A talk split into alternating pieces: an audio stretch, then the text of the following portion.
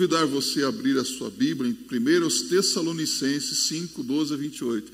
Hoje nós vamos então encerrar a, a nossa série de estudos bíblicos na primeira carta de Paulo aos Tessalonicenses, né? Então, acompanhe a leitura na sua Bíblia. E rogamos-vos, irmãos, que reconheçais os que trabalham entre vós e que presidem sobre vós no Senhor e vos admoestam, e que os tenhais em grande estima e amor por causa da sua obra. Tende paz entre vós.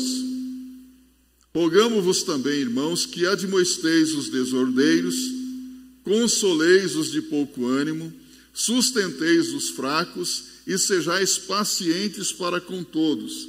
Vede que ninguém dê a outros mal por mal, mas segui sempre o bem tanto uns para com os outros como para com todos. Regozijai-vos sempre, orai sem cessar, em tudo dai graças, porque esta é a vontade de Deus em Cristo Jesus para convosco. Não extingais o espírito, não desprezeis as profecias, examinai tudo, retende o bem, abstende-vos de toda aparência do mal e o mesmo Deus de paz vos santifique em tudo, e todo o vosso espírito e alma e corpo sejam plenamente conservados irrepreensíveis para a vinda de nosso Senhor Jesus Cristo. Fiel é o que vos chama, o qual também o fará. Irmãos, orai por nós, saudai a todos os irmãos com ósculo santo, pelo Senhor vos conjuro, que esta epístola seja lida a todos os santos irmãos. A graça de nosso Senhor Jesus Cristo seja convosco. Amém. Podem se assentar. Como vocês já puderam observar no início deste capítulo, o apóstolo Paulo faz um contraste interessante entre salvos e ímpios, entre crentes e descrentes, entre pessoas que estão preparadas para o encontro com o Senhor Jesus Cristo e pessoas que estão despreparadas. E Paulo diz que quando o Senhor Jesus Cristo voltar, os crentes em Cristo estarão preparados. Talvez você olhe para as coisas que estão acontecendo e não se julgue muito preparado, talvez como os tessalonicenses, né? porque está preocupado com os sinais está preocupado em saber quando se dará a vinda do Senhor. Mas não importa saber quando se dará a vinda do Senhor. O importante é que você esteja vigilante e, e vivendo uma vida de obediência. Né? Isso faz a diferença. Nós não estamos nas trevas, mas na luz. Somos filhos da luz. Portanto, aquele dia não nos apanhará de surpresa. Mas os ímpios aqueles que vivem na prática da maldade, da de, na vida de desobediência, esses serão apanhados de surpresa, como, como que pelo ladrão que vem de noite e não avisa a hora da chegada. Assim será a vinda do Senhor Jesus Cristo. Quem está preparado para se encontrar com o Senhor aqui? Está pronto? Está de mala pronta já? Se o Senhor voltar hoje, você sobe? Amém, graças a Deus. Eu estou preparado, né? Nada, nada me falta. Participante da graça e da misericórdia de Deus. Que coisa melhor na vida, né? Salvos pela graça e misericórdia do Senhor Jesus Cristo. Que benção, não é, meus irmãos, ser salvo.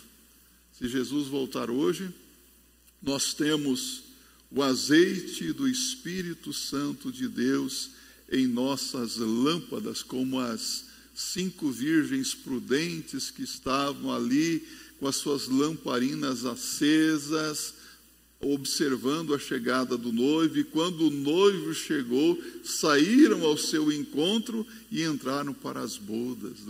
Que beleza, não é? Outras cinco ficaram porque não estavam preparadas. Está preparados? Ninguém será deixado para trás aqui? Amém. Isso me dá um conforto como pastor. Já pensou se eu chegar no céu e não encontrar alguém aqui? Alguém que está aqui? Que decepção, não é? Chegar lá no céu e falar: puxa, fulano de tal não está aqui.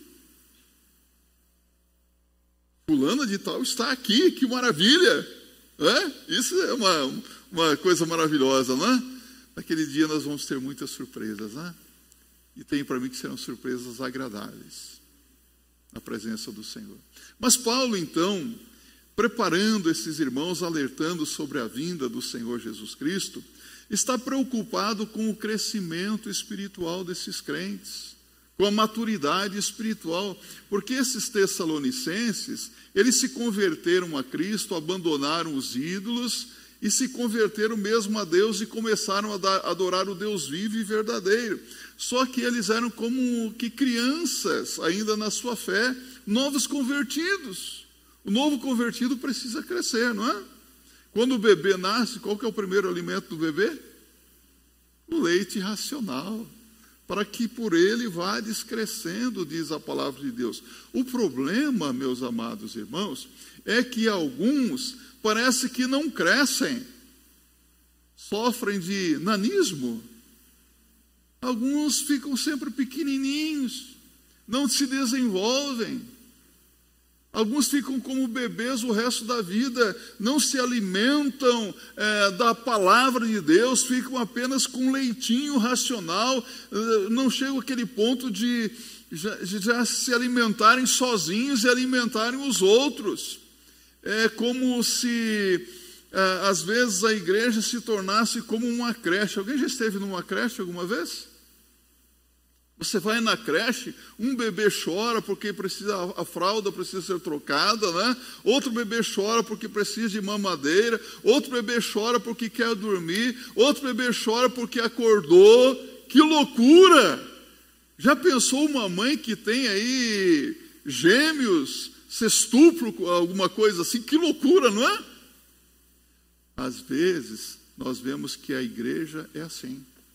Temos muito, muitos bebês chorões dentro da igreja porque não cresceram. Então, Paulo está preocupado com o crescimento, com a maturidade espiritual desses cristãos tessalonicenses e, consequentemente, conosco, né? Deus quer o nosso crescimento para que cheguemos à estatura do varão espiritual. Quem é o varão espiritual? Quem é o nosso modelo? Jesus Cristo. Então ele passa a fazer algumas exortações amorosas a esses irmãos, que na verdade são princípios da palavra de Deus que todo crente deve seguir. Observe, acompanhe comigo, que nos versos 12 a 13, ele já começa a exortá-los, dizendo: Olha, vocês precisam valorizar a, a liderança espiritual da igreja, os líderes espirituais. Observe, ele diz assim: E rogo-vos, irmãos, que reconheçais os que trabalham entre vós e que presidem sobre vós do Senhor e vos admoestam, e que os tenhais em grande estima e amor por causa da sua obra. Tende paz entre vós. Então, o que, que Paulo está dizendo aqui? Reconheça os líderes espirituais, a quem honra, honra, não é verdade? Eu me lembro, meus irmãos, até o dia de hoje, do pastor Gutenberg Rodrigues. Gutenberg Rodrigues foi a pessoa que Deus usou para me apresentar o Evangelho. Eu participava de uma classe de doutrinas básicas com ele. Como que eu aprendi? Mas o que me admirava era a fé que ele possuía no Senhor Jesus Cristo. Tantas lutas ele passou, lutas familiares, e depois crise de saúde, um câncer no fígado, mas sempre firme na sua fé no Senhor Jesus Cristo, nunca reclamando, mas sempre dizendo: Estou orando por você. Já pensou uma pessoa que está sofrendo dizendo está orando por você? Um exemplo de vida com Deus para mim. Qual foi a pessoa que Deus usou para levar você aos pés de Cristo? Lembra-se dessa pessoa? Qual foi o pastor que exortou você alguma vez porque você estava num caminho não muito bom? Lembra-se de alguém que tenha feito isso com você? Honre essa pessoa. Às vezes até um diácono, uma diaconisa, um ministro que chega e fala conosco amorosamente, não é? Precisamos de pessoas assim. O problema é que alguns não entendem muito bem uma exortação amorosa, acha que se está brigando, discutindo, não é? É muito comum às vezes no seio da igreja o pastor ter um ou dois ou três e até mais membros que, ah, eu não, gosto desse pastor. Esse pastor vive dando bronca na gente. Você exorta um em amor, visando o crescimento dele, a maturidade, e ele aceita e depois fica cara, hum, gostei disso. E sem que você perceba, você vai exortando um, dois, três, cinco, seis, você já tem uma comissão de membros contra você, porque você exortou. Que triste isso, né? Ah, eu não gosto muito desse pastor. Esse pastor é muito bravo, muito, muito severo. A palavra de Deus diz que nós devemos honrar essas pessoas. Honrar para a glória de Deus. Por quê, meus irmãos? Quando nós ouvimos a palavra de Deus, nós crescemos. A palavra de Deus diz em Romanos 10, 17, que a fé vem pelo ouvir, e ouvir da palavra de Deus. Segundo Timóteo 2, verso 15, a exortação, não só a Timóteo, mas a todos nós, é procura apresentar-te diante de Deus como obreiro aprovado, que não tem de que se envergonhar, que maneja bem a palavra da verdade. Você tem que saber manejar a Bíblia, conhecer a Bíblia. Ah, pastor, eu tenho dificuldade para folhear a Bíblia. Ah, então come, Comece a praticar no seu celular, aprender onde estão os livros, rapidinho aí, a ler a Bíblia. Segunda-feira passada eu estava com a leitura da minha Bíblia atrasada. Pastor, você? É. Eu falei, não, vou colocar isso em ordem. Sabe o que eu fiz? Deitei na minha rede, lá na sacada do prédio. Falei, eu estou cansado para ler. Coloquei o, o celular, Deezer, e comecei a Bíblia falada. Eu ouvi, já tinha lido, mas 1 Tessalonicenses, 2 Tessalonicenses, 1 de João, 2 de João, 3 de João. Aí me empolguei, fui para Judas, e quando eu vi, já tinha ouvido mais ou menos uns cinco ou seis livros da Bíblia. Eu não estava navegando na internet, não, estava ouvindo a Bíblia. Você pode fazer isso, não pode? Ah, eu não tenho tempo para ler. Ouça. Está dentro do carro? Ouça a Bíblia. Está dentro do, busão? Ouça a Bíblia. Está no metrô? Ouça a Bíblia. Ninguém tem desculpa para não crescer, para não se alimentar. Não é verdade? Podemos acertar muitas coisas. Então, o que Paulo está dizendo é que Deus capacitou homens para fazerem esse trabalho visando a edificação da igreja. Se não, vejamos aí Efésios capítulo 4, Abra aí a sua Bíblia, Efésios 4, no verso 11 até o verso 16, Paulo diz assim: E ele mesmo deu uns para apóstolos, e outros para profetas, e outros para evangelistas, e outros para pastores e doutores, querendo o aperfeiçoamento dos santos para a obra do ministério, para a edificação do corpo de Cristo, até que todos cheguemos à unidade da fé e ao conhecimento do Filho de Deus, a varão perfeito, à medida da estatura completa de Cristo, para que não sejamos mais meninos inconstantes, levados em roda por todo o vento de doutrina, pelo engano dos homens que com astúcia enganam fraudulosamente. Antes, seguindo a verdade em amor, cresçamos em tudo naquele que é a cabeça, Cristo do qual todo o corpo, bem ajustado e ligado, pelo auxílio de todas as juntas, segundo a justa operação de cada parte, faz o aumento do corpo para edificação em amor. Assim sendo, meus irmãos, esses homens de Deus, e por que não dizer mulheres também de Deus, embora a Bíblia não fale de pastoras, tem mulheres que são usadas como liderança espiritual, não é verdade? Essas pessoas aqui, fiéis, maduras, nos admoestam e nos corrigem com a palavra da verdade. Mas o que é que dá autoridade para um pastor ou para qualquer líder espiritual me exortar ou exortar você? O que é que dá autoridade? A palavra. Palavra está aberta? Está dizendo que está dentro da palavra? Então aceita. Se não está na palavra, não precisa seguir. Amém? Acordo feito? Porque se não está na palavra, você não está seguindo o Evangelho, você está seguindo uma seita e qualquer coisa, menos o Evangelho de Jesus Cristo. E nós não seguimos homens, nós seguimos a Cristo, não é? seguimos a orientação de Sua palavra. Então, em vez de ficar irritado, chateado com quem admoesta você, o cristão deve apreciar e amar os que se dedicam nesse serviço, cuidando das almas dos outros. Não fique irritado, não fique triste, não se chateie. Aceite a admoestação, a advertência. Vou contar mais uma coisinha para vocês. Quando eu era adolescente, faz pouco tempo, jovem adolescente, eu era líder da mocidade da Igreja Memorial. Eu peguei uma revista da Jumoc e havia uma pesquisa lá sobre a igreja.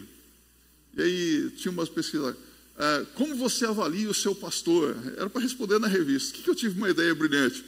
Peguei aquela, aquele questionário, tirei cópias, eu trabalhava numa sociedade gráfica, entreguei para os jovens, para a liderança da igreja, para os membros da igreja, para avaliar a igreja, para a gente saber como é que estava a igreja. O pastor me chamou para o gabinete pastoral. O Carlos João, você está querendo fazer o que aqui? Está querendo criar celeumas, dificuldades no meu ministério. Aí naquela hora, eu, como eu sou daqui tempo da ficha, né, do orelhão, aí caiu a ficha. Pum! Falei, meu Deus, o que, que eu fiz? Eu tive que pedir perdão para o pastor. Às vezes nós fazemos as coisas cheios de boas intenções, não é? Mas nós precisamos consultar as pessoas que estão na liderança da igreja porque às vezes nós podemos atropelar as coisas, bem intencionados, mas causar desconforto ou talvez até mesmo problemas no meio da igreja. Você está compreendendo o que eu estou dizendo para você? E graças a Deus que aquele pastor depois me recomendou para o seminário. Ele entendeu que era vocacionado para, para liderar uma igreja. Deus é misericordioso, não é? Às vezes fazemos cada coisa. Mas olha o que Paulo diz aqui. Seguindo na sua exortação, ele diz: ajudem aqueles que têm dificuldades. Olha o que diz o verso 14 e 15 aqui. Rogamos-vos também, irmãos, que admoesteis os desordeiros. Opa, na igreja tem desordeiros às vezes ou não? É para admoestar, para exortar os desordeiros. Consoleis os de pouco ânimo. Tem pessoas desanimadas às vezes no nosso meio é para consolar, é consolar um pouco de sol, um pouco de luz sobre essa pessoa. Vamos, você vai sair dessa. Né? Sustenteis os fracos. Quantos fracos? E sejais pacientes para com todos. E vede que ninguém dê a outros mal por mal, mas segui sempre o bem, tanto uns para com os outros, como para com todos. Então, nem todos os membros da igreja serão espiritualmente maduros e alguns até precisarão de uma atenção imediata. Há pessoas na igreja que nunca receberam uma visita de pastor, sabia disso? Agora, nessa pandemia, não pode visitar, né? Nem doente. E nunca reclamaram. E estão sempre firmes na igreja são uma benção. Agora, outros precisam, pastor, você pode me visitar? No diácono, pode me visitar e aquela pessoa recebe duas, três visitas ao mês. São igual, desculpe a comparação, pneu de bicicleta velha. Sabe como é? Já tem bicicleta velha? Você anda de bicicleta, não é, meu irmão? Pneu de bicicleta velha, se a câmera fura, você remenda, infla e ela continua a rodar mais um tempo. Depois ela murcha, fura e você tem que remendar para continuar andando novamente. Mas é assim. São fracos e precisam de um estímulo. Os insubmissos, por outro lado, deixam de andar de acordo com o ensino do Evangelho e essas pessoas se tornam pessoas perniciosas no seio da igreja. Essas pessoas, se não forem tratadas, se não forem disciplinadas, podem causar um mal terrível no meio da igreja. São influências negativas. Ora, uma pessoa que não acata a orientação pastoral, uma pessoa que desobedece os pais, uma pessoa que peca e vive no pecado, você acha que essa pessoa pode ser benção no meio da igreja? Como que deve ser tratada uma pessoa assim? Com amor e disciplina. Um tomate podre dentro de uma caixa de tomate bons. O que, que ele faz com os outros tomates? Contamina ou não? Um membro do corpo com gangrena. O que, que tem que fazer com esse membro do corpo? Lamentavelmente tem que amputar. E às vezes as amputações são necessárias. É dolorido. Todo o corpo sofre. A igreja sofre. Mas é melhor, é, às vezes é preferir perder um membro, um dedo, do que perder o corpo todo, não é verdade? A disciplina é necessária, meus irmãos, é? para que é, não contamine os outros com a sua rebeldia. E como que nós nos deparamos com pessoas rebeldes? Com pessoas que não são só questionadoras, mas pessoas que são maldosas, muitas vezes em seus comentários. Hoje nós temos aí as redes sociais, é, Face, YouTube, WhatsApp, e às vezes você se depara até com comentários de crentes, comentários maldosos atacando um e outro. Já viu isso? Isso não aconteça conosco. Eu já vi isso várias vezes. Né? então nós devemos lutar contra o pecado. A luta contra o pecado é dura, mas não se desanime. Quero dizer para você, é assim mesmo. É preciso ser firme. A palavra de Deus nos diz que nós devemos tratar aqueles que estão desanimados de maneira tal que elas possam ser consoladas e ter esperança. Não é isso que o apóstolo Paulo procura fazer aqui em 1 Tessalonicenses 4, verso 13 a 16? Ele começa a lembrar para esses Tessalonicenses que Jesus voltará. Olha, meus irmãos, Jesus vai voltar. E quando Jesus voltar, o que, que vai acontecer conosco? Nós seremos arrebatados, nós subiremos, nossos corpos serão transformados. E os nossos irmãos em Cristo que já morreram antes de nós, eles irão ressuscitar. Nós nos encontraremos com Ele nas nuvens. Será uma glória, uma bênção? Grande bênção, diz a palavra de Deus. Então ele está dizendo: ajudem os que têm dificuldades, pois a igreja é um corpo e não funcionará bem se todos os membros não forem saudáveis. Se os membros é, não trabalharem em harmonia, em 1 Coríntios 12, 25 e 26 nos diz isso. Então, a igreja tem que ser uma igreja saudável. A igreja precisa ter saúde espiritual. Se a igreja não tem saúde espiritual, ela se torna uma igreja doente e de maneira alguma se tornará bênção na sua comunidade. Então, ao lidarmos com essas necessidades espirituais, nós devemos ser pacientes e nunca devemos corrigir alguém desnecessariamente. Deixe-me dizer para você aqui: Nunca devemos corrigir alguém porque nós estamos com raiva daquela pessoa. Pode acontecer isso? Os pais às vezes corrigem os filhos porque estão com raiva. E às vezes a correção não é necessária. Nunca devemos corrigir alguém ou disciplinar alguém por motivo de vingança. Nunca devemos tomar decisões na igreja de exclusão, de disciplina por motivos políticos. Eu já vi isso acontecer em igrejas. Pessoas às vezes são disciplinadas, são excluídas da igreja porque aquelas pessoas estão causando um certo estorvo para um ou outro. Não. O amor de Cristo restaura, não é verdade? Deve haver perdão, deve haver mudança de atitude. Se é crente, muda. Agora, se não mudar, toda árvore que não dá fruto, o que, que se faz? O que, que se faz? Machado nela.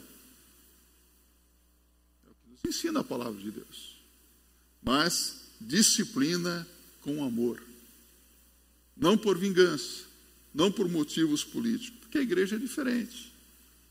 A igreja é de Cristo. E ele começa a fazer outras exortações, versos 16 a 18. Eu gosto muito dessas exortações de Paulo. Ele diz: Alegrai-vos sempre no Senhor, alegrem-se. Orem, orai sem cessar, né? agradeçam sempre. o crente tem muitas lutas na vida, mas essas atitudes, meus irmãos, devem ser constantes na nossa vida. alegria constante. Alegrai-vos sempre no Senhor. Outra vez vos digo, alegrai-vos. Filipenses 4,4. Você está alegre agora? Está contente agora? Qual é o motivo da sua alegria? Tem motivo para orar hoje? Temos que orar todos os dias, agradecer a Deus todos os dias. Você está vivo? Quem preservou a sua vida? Faltou alimento para você hoje? Faltou pão? Faltou água? Não? Não faltou nada? Levanta a mão para cima, Senhor. Muito obrigado, Senhor. O Senhor supriu as minhas necessidades. Temos motivos para agradecer. Hoje meu irmão falou para mim, pastor, eu saí do carro, a porta voltou, só, só, só bateu aqui, só, só fez um buraquinho aqui, né? Eu falei, pois é, eu fui visitar uma irmã algum tempo atrás, aí a, a porta do gol da igreja voltou, pá, tinha até uma marquinha aqui, jorrou sangue para tudo quanto é lado, na porta da casa da irmã. Lá eu coloquei o dedinho aqui. Mas eu agradeço a Deus porque só foi um furinho na testa. Já pensou se tivesse arrancado a orelha? Às vezes nós temos que agradecer, Senhor, obrigado porque eu não quebrei a perna hoje. Eu não quebrei um braço. O Senhor me ajudou. Gratidão, meus irmãos. Os versos 19 a 22, ele está dizendo aqui, ó, usem discernimento. A palavra de Deus foi revelada pelos apóstolos e profetas, diz Paulo em Efésios 3, 3 a 5, e é responsabilidade de cada pessoa aceitar o que vem de Deus e rejeitar o que é do mal. Mas o crente precisa ter discernimento, ouvir a palavra de Deus. Há necessidade então de julgarmos tudo o que aprendemos para que possamos fazer a vontade de Deus. Eu, quando eu estou ouvindo algum pregador, até, até aqui na igreja, vou confessar, até um ou outro pastor, eu fico aqui, ó, parece um liquidificador. Estou quietinho assim, mas está comparando com o que o Espírito já me revelou na palavra, falando, hum, isso está certo. Isso aí está tá mais ou menos, mas dá para passar, não é uma, uma heresia, é uma opinião ou não é uma grande heresia. Né? Às vezes eu também dou umas erradinhas. Eu já preguei aqui e falei assim, como disse o apóstolo Paulo, fui moço e já agora sou velho e nunca vi um justo desamparado, nem a sua descendência mendigar o pão. Qual o problema com isso? Salmo 37, 25, foi Davi que disse, mas falhou aqui, ó. Erramos, não erramos?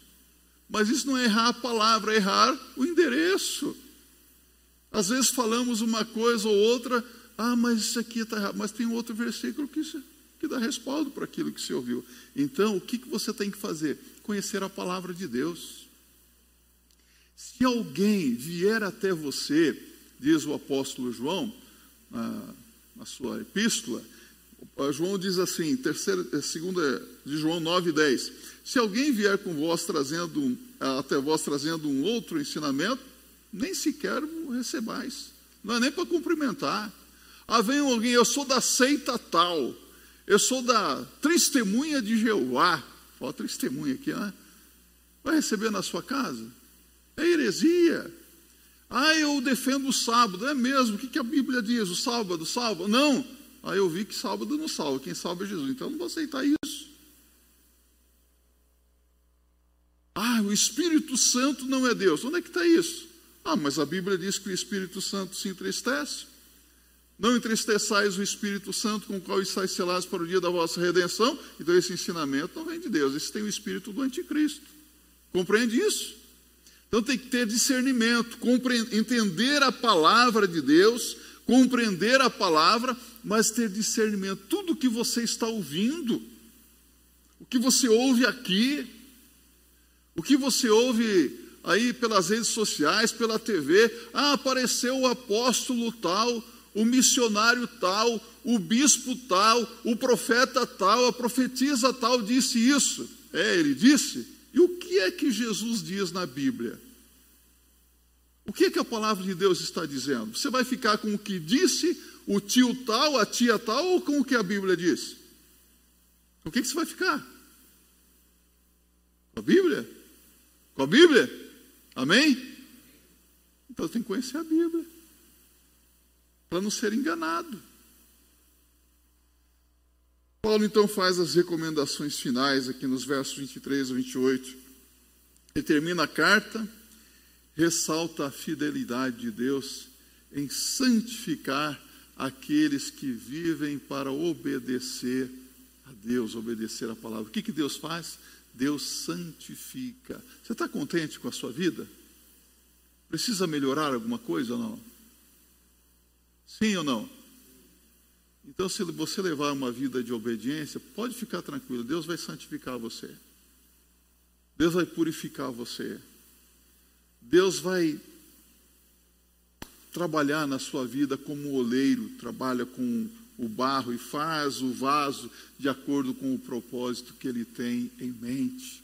Ele vai tirar toda a sujeirinha do barro para que o vaso saia perfeito. Você crê nisso? É isso que a palavra de Deus nos mostra. Então, Paulo diz aqui, verso 23 e 24. Ele pede oração dos irmãos. Paulo, o apóstolo Paulo, pedindo oração dos Tessalonicenses. É isso? A igreja deve orar pela liderança espiritual? Vocês têm orado pelos pastores? Têm orado pelos diáconos? Pelos ministros? Pela diretoria da igreja? Orai uns pelos outros. Os pastores oram pelos membros da igreja, os membros da igreja devem orar pelos pastores para permanecer firme ali, fazendo a obra do Senhor. E no verso 25, Paulo manda uma saudação de amor santo, um ósculo santo. Você deu um ósculo santo em alguém, pastor Rodrigo? Sim ou não? Claro. No seu pai. Como que é esse ósculo santo? É um beijo? É um beijo santo? Só que o beijo santo na época de Paulo não era desse beijo que a gente tem hoje no rosto, é uma palma da mão. E a saudação santa pode ser substituída muito bem com um aperto de mão, não é verdade? Um abraço. Eu sou meio Mr. Bean, né? Você sabe? Tinha uma irmã aqui na igreja que me apelidou de Mr. Bean. Como que era o nome dela, minha mulher? Você me ajuda muito. Aquela que foi lá para fora ela, falou, ela chegou assim, pastor, eu quero chegar na porta, quero te dar um abraço, um beijo, você parece o Mr. Bean, fica assim. Eu falei, irmã, a distância de um braço é o ideal, mas o cumprimento é santo. Deixa eu dizer uma coisa para você. Mas você não sabe como é que funciona o esquema mental dos outros. O problema não está de você, às vezes não está no outro também. É que aqui, ó, compreende isso? Bom dia, boa tarde, boa noite, meu irmão, minha irmã. As irmãzinhas podem dar um beijinho no rosto. Tic, tic, tic, tic, Não é assim que eu fico, né? É até engraçadinho, não é? Não?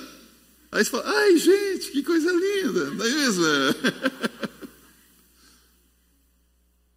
Ósculo Santo. Bom dia, boa tarde. Hoje não dá para cumprimentar. O que você pode fazer? Tudo bem? Pode até aquele cumprimento do Shazam, cotovelo cotovelado dos outros não dá, né? Mas cumprimente. E no verso 26, Paulo pede que leia a carta perante todos, o que dá autoridade à leitura da palavra de Deus. Há pessoas que às vezes vão pregar e nem abrem a Bíblia. O que, que dá autoridade para o pregador? A palavra. Leia a palavra. Tem um pastor, eu não vou dizer o nome, tem um pastor aqui na cidade de São Paulo que ele prega com a Bíblia fechada. Começa a pregar com a Bíblia fechada. Então, a palavra está tudo aqui, né? mas não abre a Bíblia nenhuma vez. Qual a dificuldade de abrir a Bíblia e ler? Não ler a palavra, né? E meus irmãos, Paulo encerra a carta com graça de Deus, assim como ele começou. Eu quero encerrar esse nosso estudo bíblico aqui, desejando que a graça do Senhor Jesus Cristo sobre a sua vida, sobre a sua família, o favor imerecido de Deus, porque nós não merecemos nada, né? Mas Deus tem sido bom, Ele quer nos abençoar a cada dia. Que assim seja, para a glória de Deus.